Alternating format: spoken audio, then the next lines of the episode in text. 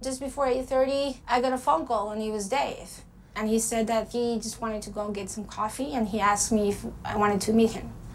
And um, I, I said that I was just about to go into the meet into a meeting and I, I couldn't I couldn't do it.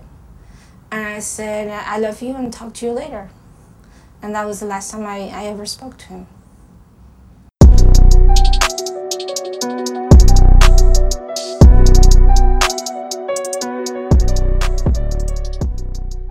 Episode two RAOP declassified. So before I start, I just want to thank everybody. I got a lot of good feedback from episode one. Episode one, we did it on the uh, Jonestown conspiracy or just the Jonestown story with uh, Jim Jones and his uh, coat and all that shit. Uh, I put a lot of people on game. A lot of people didn't know about his story, so I'm glad I was able to use my platform to shed a light, shed some light on that crazy motherfucker. So on episode two, I'm about to shed my light on uh, another crazy individual.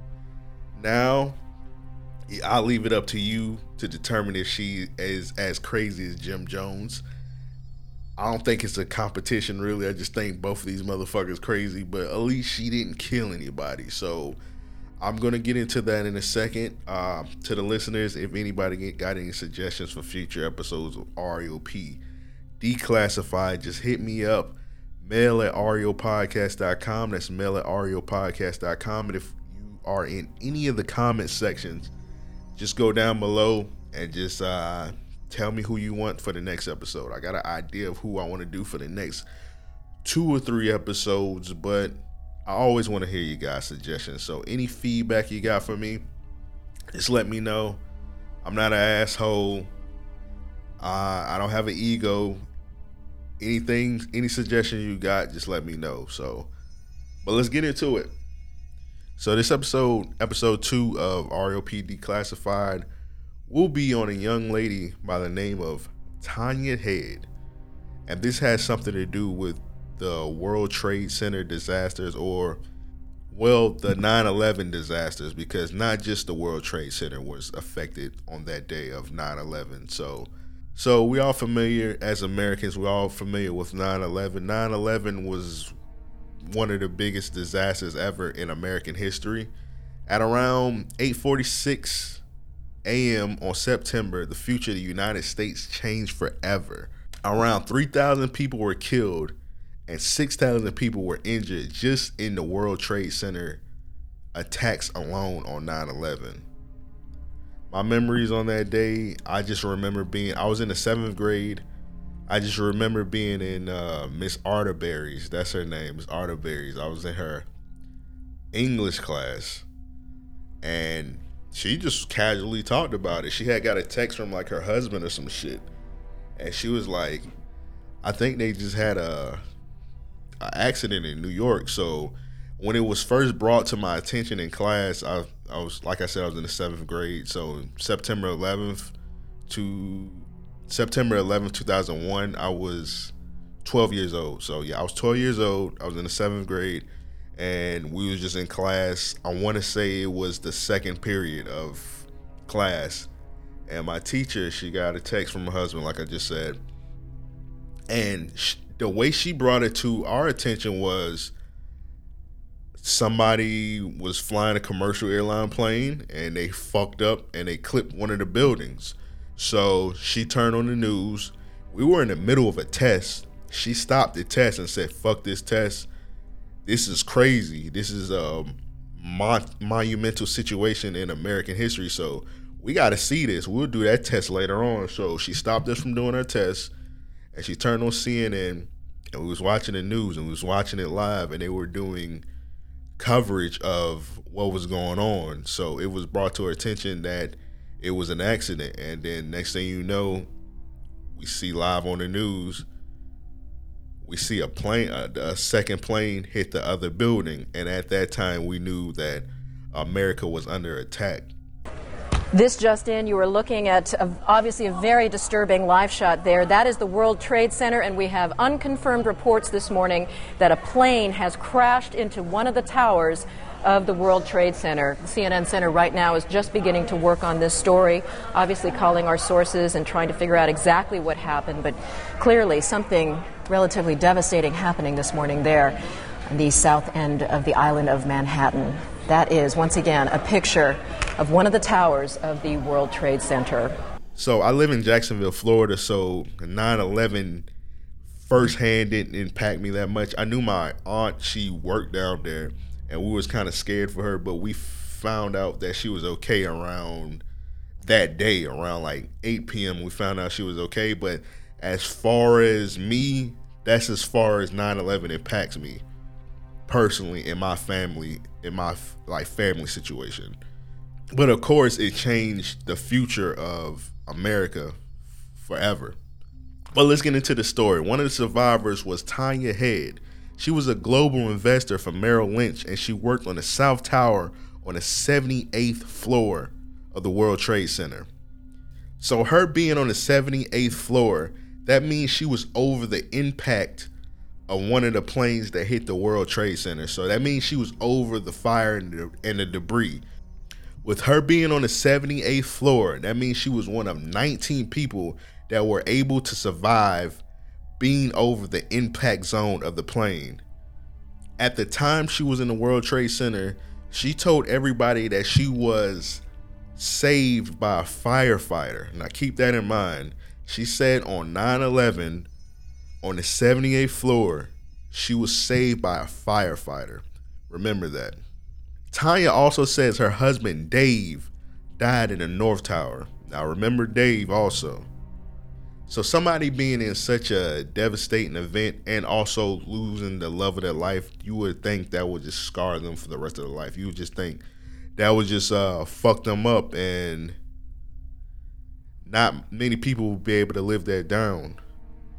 So a couple years after this, she was still hurting about Dave and the 9/11 terror attack. Tania joined the World Trade Center Survivor Network this was a healing group where survivors from 9 11 would bond together and uplift each other.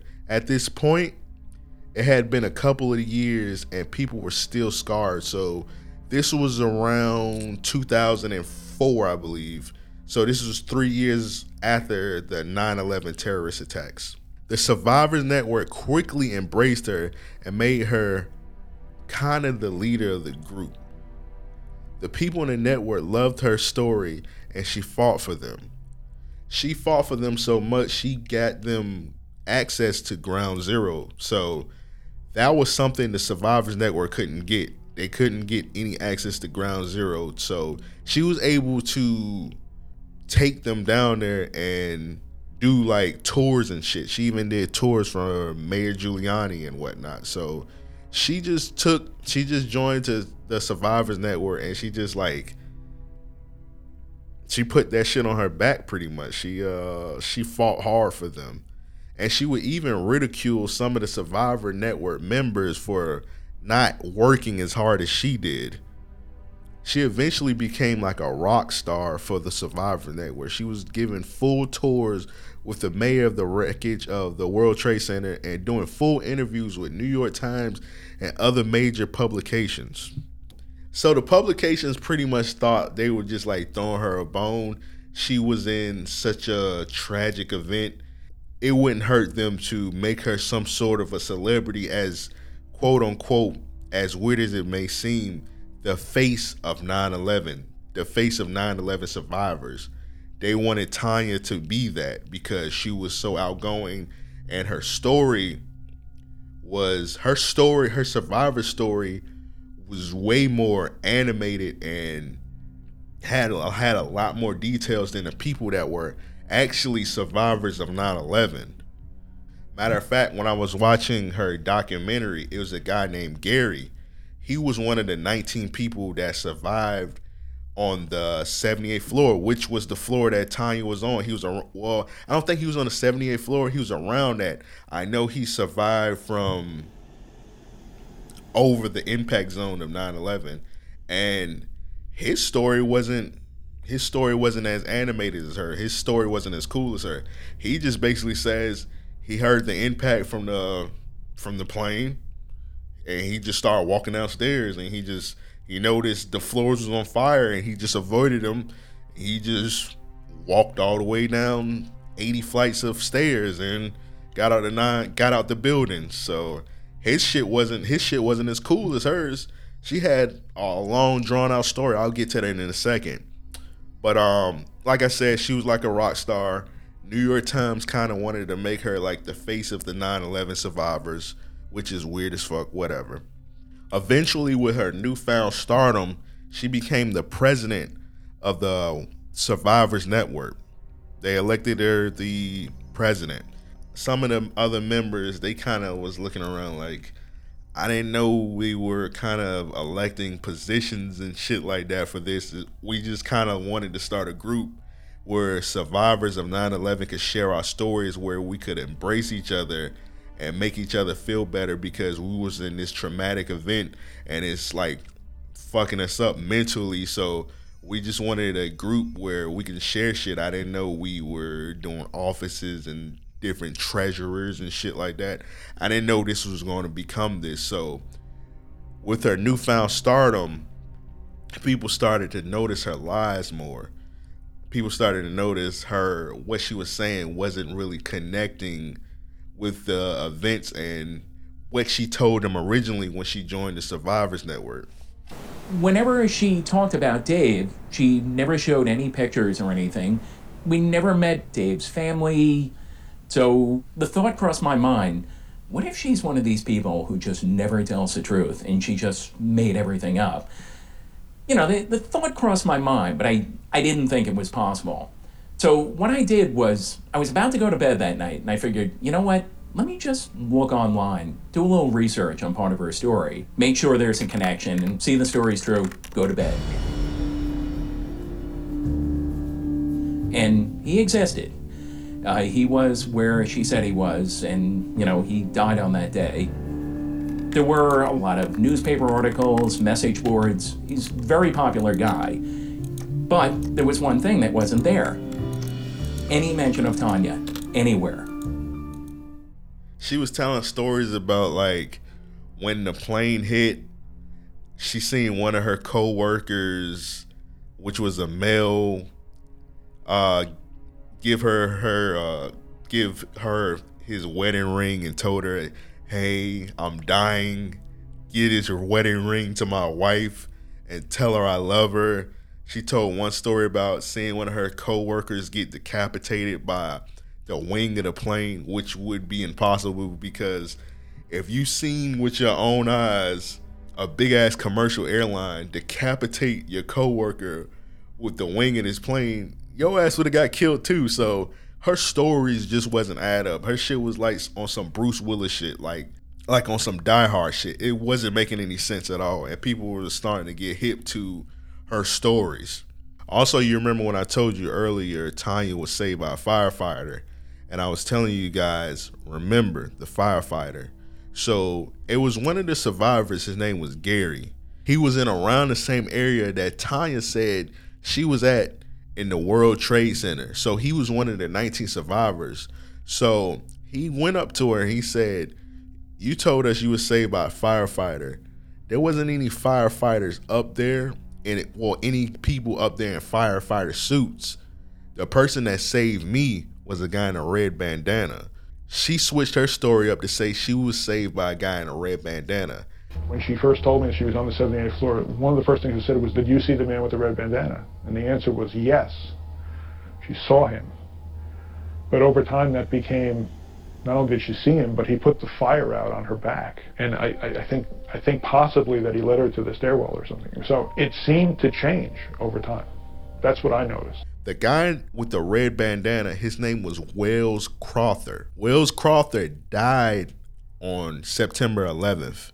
So Wells Crowther's mom contacted Tania because she wanted to have a sit down talk with Tania to find out what happened on that day so she could find out her son's last moments. But Tania did not want to meet up one on one with Wells' mother. But Tania did go to Wells' memorial service that his mom threw for him, which was kind of weird because it was years later they eventually had a memorial funeral for him, but she wanted Tania to speak, but Tania was so like she was so distraught. She had a lady named Linda read her speech at Wells memorial service, which should have been a red flag.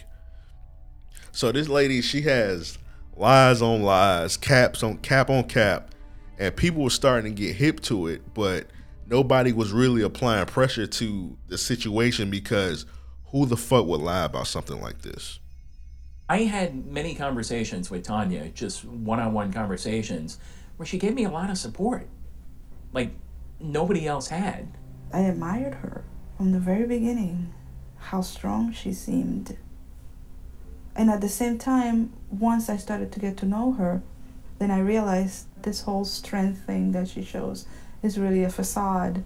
She's really in pain. She's, she was she seemed to be really in pain, um, and really really distraught. And and I and I said, well, of course. How could she not be? She wouldn't even give people full info about her husband Dave, which when she first joined the Survivor Network, she was telling people that it was her fiance. And then I watched the documentary when it was um her little clips of her interview, she was saying that she married Dave on the beach of Hawaii, and then she was telling people that she wasn't married yet, and then she was telling some people that some lawyers finagle some shit, and like she was able to get like a marriage license like after death or whatever, so she could be a widow, all kind of shit. Like she wasn't even a good liar to me because she couldn't even remember any of her lies, like simple simple lies she couldn't even remember. That's why I stopped lying out here, man. Uh, let me know if y'all still lie. I can't. I stopped lying. I don't think I was ever a bad liar, but I don't get anything out of lying because when you lie, you got to remember everything you said. Any inconsistency, motherfuckers remember that, and they just be on you. So I don't get why people lie. It's just like no point in lying. This is like a little white lie that that you just get quickly get away from, but people just lying just to lie, I don't get it because you just gotta remember everything you fucking said. But back to this line, motherfucker. So she couldn't even remember all her lies.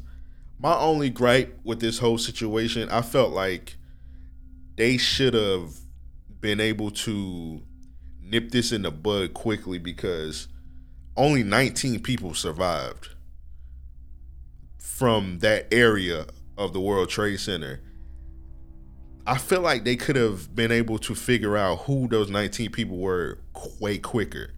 Gary was one, which was in the he was in the documentary. He was one of the members of the Survivor Network. If Gary's one, that means there's just 18 more left. You couldn't figure out what the 18 other other people were, and then she said she worked in Merrill Lynch there was not a Merrill Lynch in the World Trade Center on 9/11. So I'm not understanding how how she was able to get away with this shit for so long.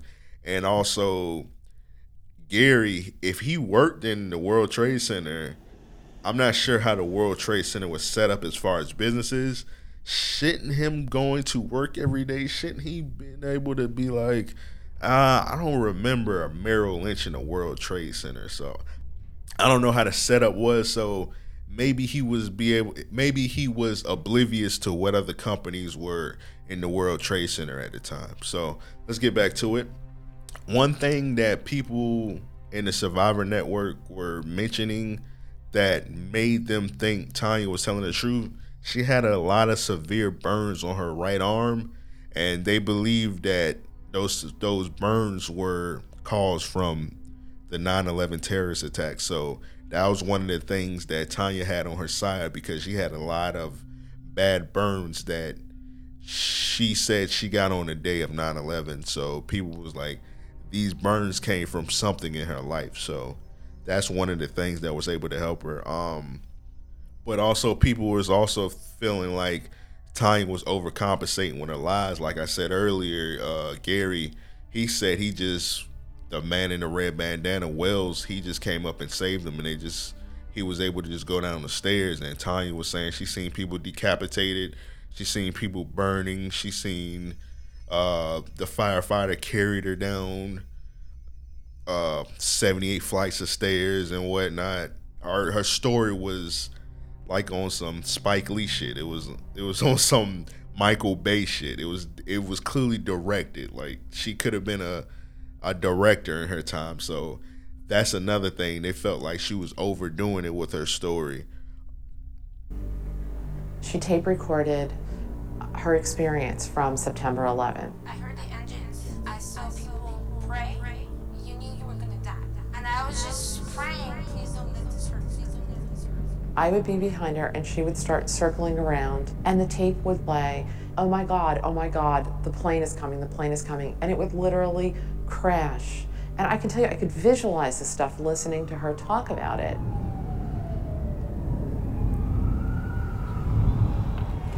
She would recount how her assistant was decapitated, how everyone around her was, was burnt. She told me that her arm was completely severed, that there was just one little piece of skin right here that where it was hanging off and some man started tugging on her arm and she was screaming and crying because she was afraid that this man was going to pull her arm off and she told me that she took her arm and she tucked it into her coat to keep it from falling off her body and she'd start crying harder and harder and she would just she'd be a wreck and i would be trying to hold her up. Like i didn't know what to do. I didn't know what to do.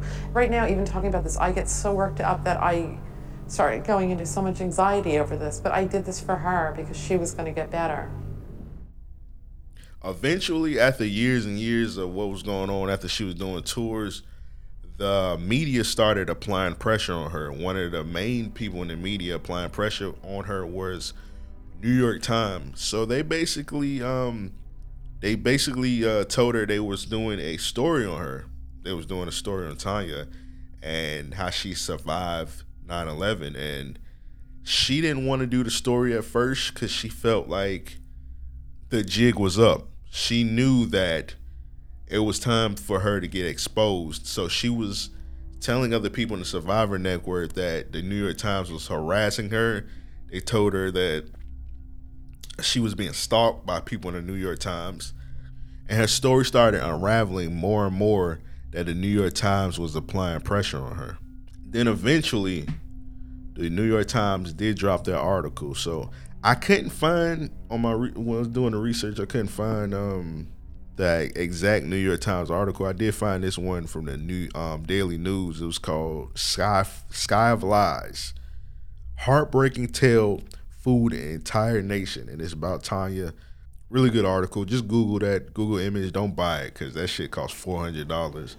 I was gonna um I was gonna cop the article and just like read excerpt excerpts from it, four hundred dollars. But you know I'm a, uh, I had to nig it up, so I was able to get a uh, a little screenshot of it, and I just zoomed in on that motherfucker. I know it got the big ass Getty Images logo on it, but fuck it, I ain't spending four hundred on no goddamn article. But yeah, I was able to read the article. Um, it's pretty much nothing new um, nothing new from the documentary. So what what I used to do my research on this was a documentary called "The Woman Who Wasn't There." So check that out. That's on YouTube. It's around, I think it's around like three bucks to rent. Just rent that motherfucker. It's just really good. Um, it's not on Quan Flick. Shout out to Quan. I, I should have hit up Quan for that for the, to get it for the free, but I paid the three dollars. That's how serious I am about my craft. So Y'all check that out. The Woman Who Wasn't There. It's a couple books on Audible.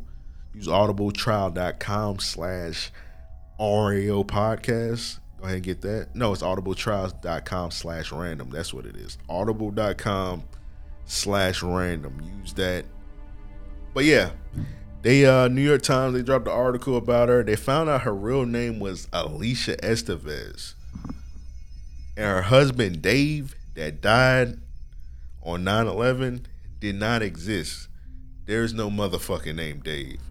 Now, of course, there are people named Dave that died in 9-11 because Dave is a popular name, obviously. They contacted everybody named Dave that was in both World Trade Centers on 9-11 families, and nobody knew of Tania. They contacted them all. They, they was able to find out who all was in that building. Tania was not in that building. There were Daves in that building, but it was no Daves linked to Tania. So this lady name is Alicia Estevez, and not only on 9-11 was she not in the World Trade Center, her ass wasn't even in America. Alicia, she was in Barcelona, Spain. She's not even an American citizen. At the t- at the exact time 9/11 happened, she was in class. She was in her college class, and there is footage of her at her graduation a, a little bit after 9/11 happened. So she was able to take courses around 9/11 time and graduate in 2002. Let's go back a little bit. Nobody knows why she did this, and nobody can explain why she did it. It is nobody was able to contact her on why she did it because once this uh, New York Times article came out exposing her, she immediately fled back to Spain. So nobody was able to press her. Nobody was able to put the press ratio GoFundMe on her. Nobody was able to scoop her up.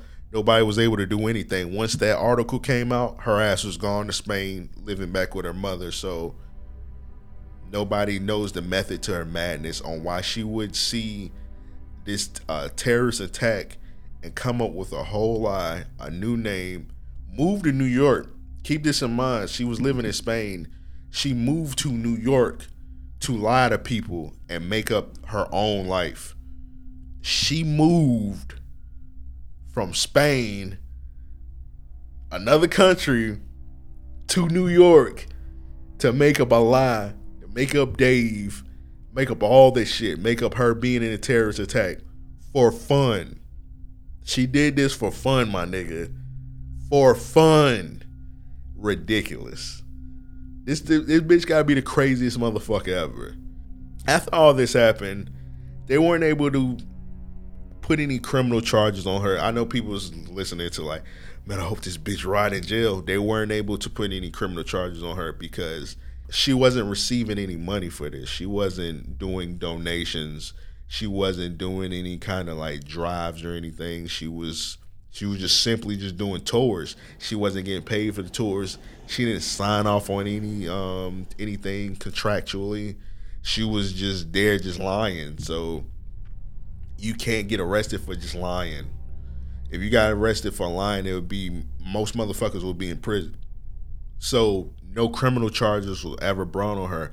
Matter of fact, most of the people besides Gary in the Survivor Network, they forgive her. They they feel bad for her. They thinks maybe something is like mentally wrong with her. Obviously, something is mentally wrong with her for her to lie about something like this. So they they feel bad for her. They want everybody to forgive her this lady's just crazy as fuck, man. So um, I had to bring some light to this story.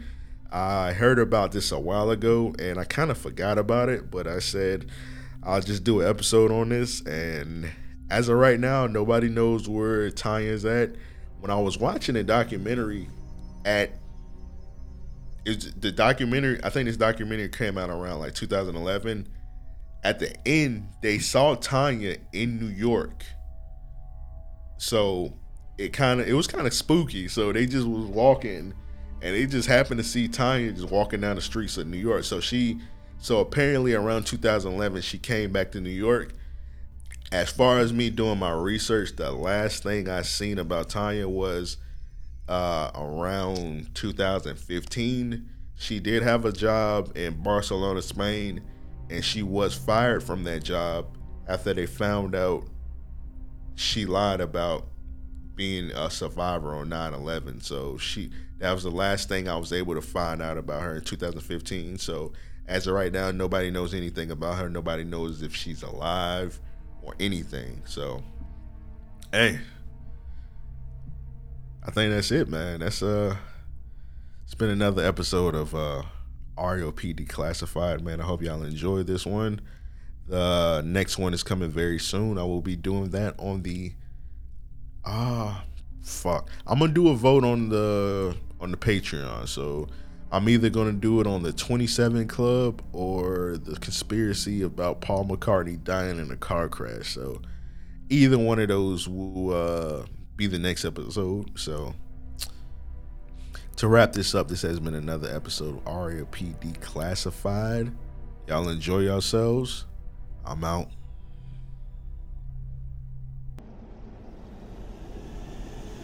Tania Head was just one of 19 people who had been above the point of impact in the, in the South Tower, lived to tell about it. After being badly burned, Tania witnessed the decapitation of her assistant before coming across a dying man who begged her to deliver his wedding ring to his wife. Her own survival, she said, was made possible by the thoughts of beautiful white dress she would be wearing for her fiance Dave on their wedding day. Soon after, this woman would learn that uh, Dave, who had been working in the North Tower, didn't make it. Despite that devastating loss, Tania became a beacon of hope. She lobbied to have survivors invited to annual 9 11 commemorations, have them represented in the 9 11 Museum, even gave Rudy Giuliani, Michael Bloomberg a, a, tour of Ground Zero. But Tania, you see, had a very dark secret. She wasn't even in the United States on September 11th.